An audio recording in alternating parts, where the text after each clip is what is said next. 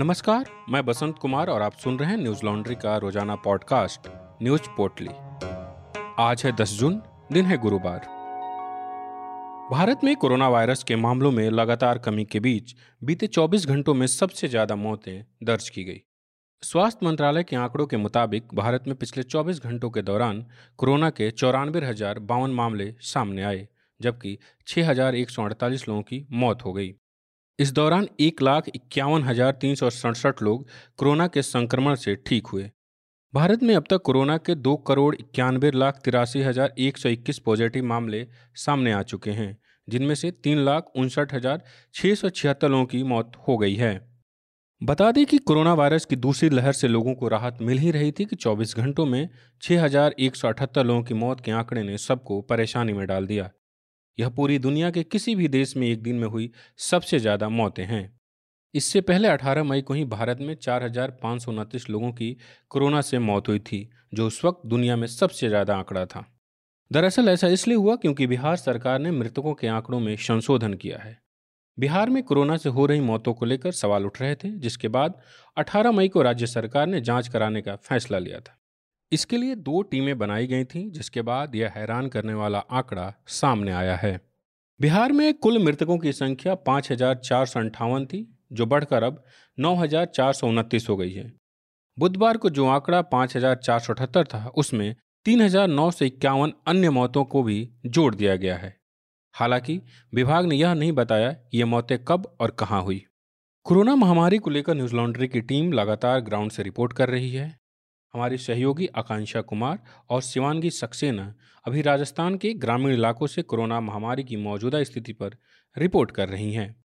हम ऐसा इसलिए कर पा रहे हैं क्योंकि हम आपके सहयोग से काम करते हैं। इसलिए हमें Hindi dot Newslaundry dot com पर जाकर सब्सक्राइब करें और गर्व से कहें, मेरे खर्च पर आज़ाद हैं खबरें।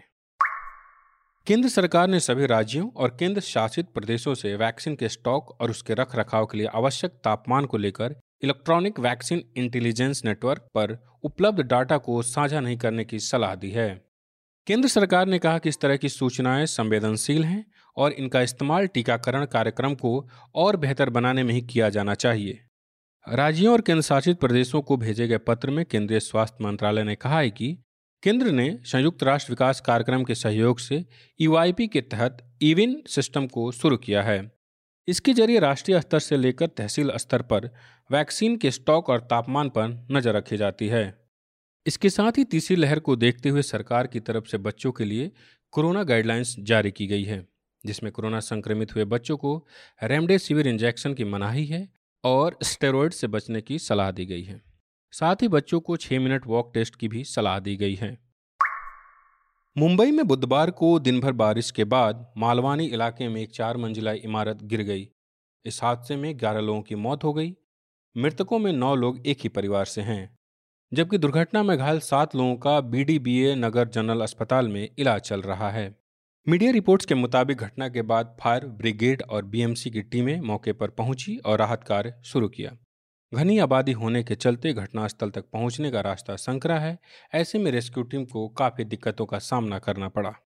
जानकारी के मुताबिक सबसे पहले एक चार मंजिला इमारत की दो मंजिलें, ठीक बगल में मौजूद एक दो मंजिला घर पर जा गिरी। मृतकों में एक ही परिवार के नौ सदस्य थे, जो चार मंजिला इमारत में किराए पर रहते थे। भास्कर की रिपोर्ट के मुताबिक इस परिवार में जीवित बचे एकमात्र सदस्य मोहम्मद रफ़ी ने बताया कि मैं रात को दूध लेने गया था। घर लौटा तो यह इमारत गिर गई थी। इसमें मैं अपनी पत्नी, भाई, भाभी और छह बच्चों के साथ रहता था। बच्चों में दो लड़के और एक लड़की थी। रफ़ी ने आगे बताया कि मकान की स्थिति अच्छी थी। अगर यह खराब होती तो हम इसे खाली कर देते। हमको नहीं पता था कि ऐसा हादसा भी हो सकता है। इस घटना को लेकर मुंबई में जोन 11 के डीसीपी विशाल ठाकुर ने कहा कि महिलाओं और बच्चों सहित पंद्रह लोगों को बचा लिया गया है और उन्हें अस्पताल में भर्ती कराया गया है। मलबे में और लोगों के फंसे होने की आशंका है। लोगों को बचाने के लिए यहाँ टीमें मौजूद हैं। उत्तर प्रदेश महिला आयोग की सदस्य मीना कुमारी का एक विवादास्पद बयान सामने आया है, जिसमें उन्होंने लड़कियों द्वारा मोबाइल के इस्तेमाल पर सख्त ऐतराज जताया है। मीडिया से बात करते हुए मीना कुमारी ने कहा कि समाज में इस तरह के केस नहीं रुक रहे हैं। हम लोगों के साथ साथ समाज को भी इसमें पैरवी करनी होगी। अपने बेटियों को देखना होगा कि कहाँ जा रही हैं और किस लड़के के साथ बैठ रही हैं। मोबाइल को भी देखना होगा। मैं सबको यही बोलती हूँ कि लड़कियाँ मोबाइल पर बातें करती रहती हैं और यहाँ तक बात पहुँच जाती है कि वो भाग जाती है।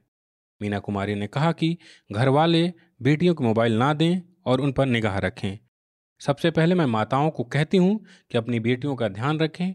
यह सब माँ की लापरवाही की वजह से बेटियों का हसर होता है। इस बयान के बाद मीना कुमारी की काफ़ी आलोचना हो रही है।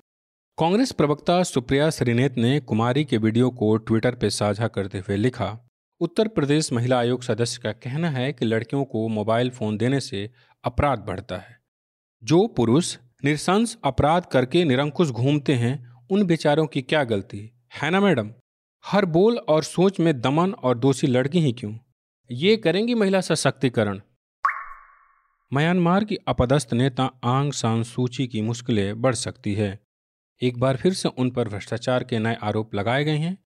म्यांमार की सरकारी TV channel global new light के मुताबिक आंग सांग सूची के अलावा दो और सरकारी अधिकारियों के खिलाफ एंटी करप्शन कमीशन की टीम जाँच कर रही है।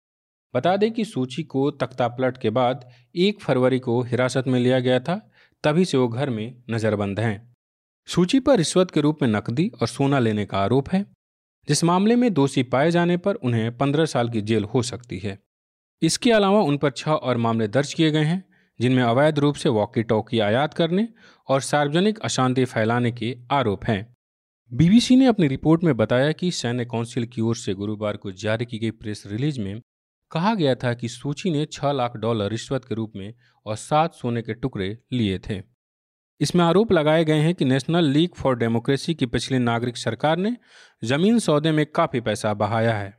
सूची के अलावा कई पूर्व अधिकारियों के खिलाफ भ्रष्टाचार और रिश्वत के मुकदमे दर्ज किए गए हैं। इससे पहले सूची के खिलाफ ऑफिशियल सीक्रेट एक्ट को तोड़ने का मामला दर्ज किया गया था, जिसमें चौदह साल की जेल की सजा हो सकती है। आज बस इतना ही। आपका दिन शुभ हो। कोरोना प्रोटोकॉल का ध्यान रखें। नमस्कार। न्यूज़ लॉन्ड्री के सभी पॉडकास्ट ट्विटर आई और दूसरे पॉडकास्ट प्लेटफॉर्म पे उपलब्ध हैं। खबरों को विज्ञापन के दबाव से आज़ाद रखें। न्यूज़ लॉन्ड्री को सब्सक्राइब करें।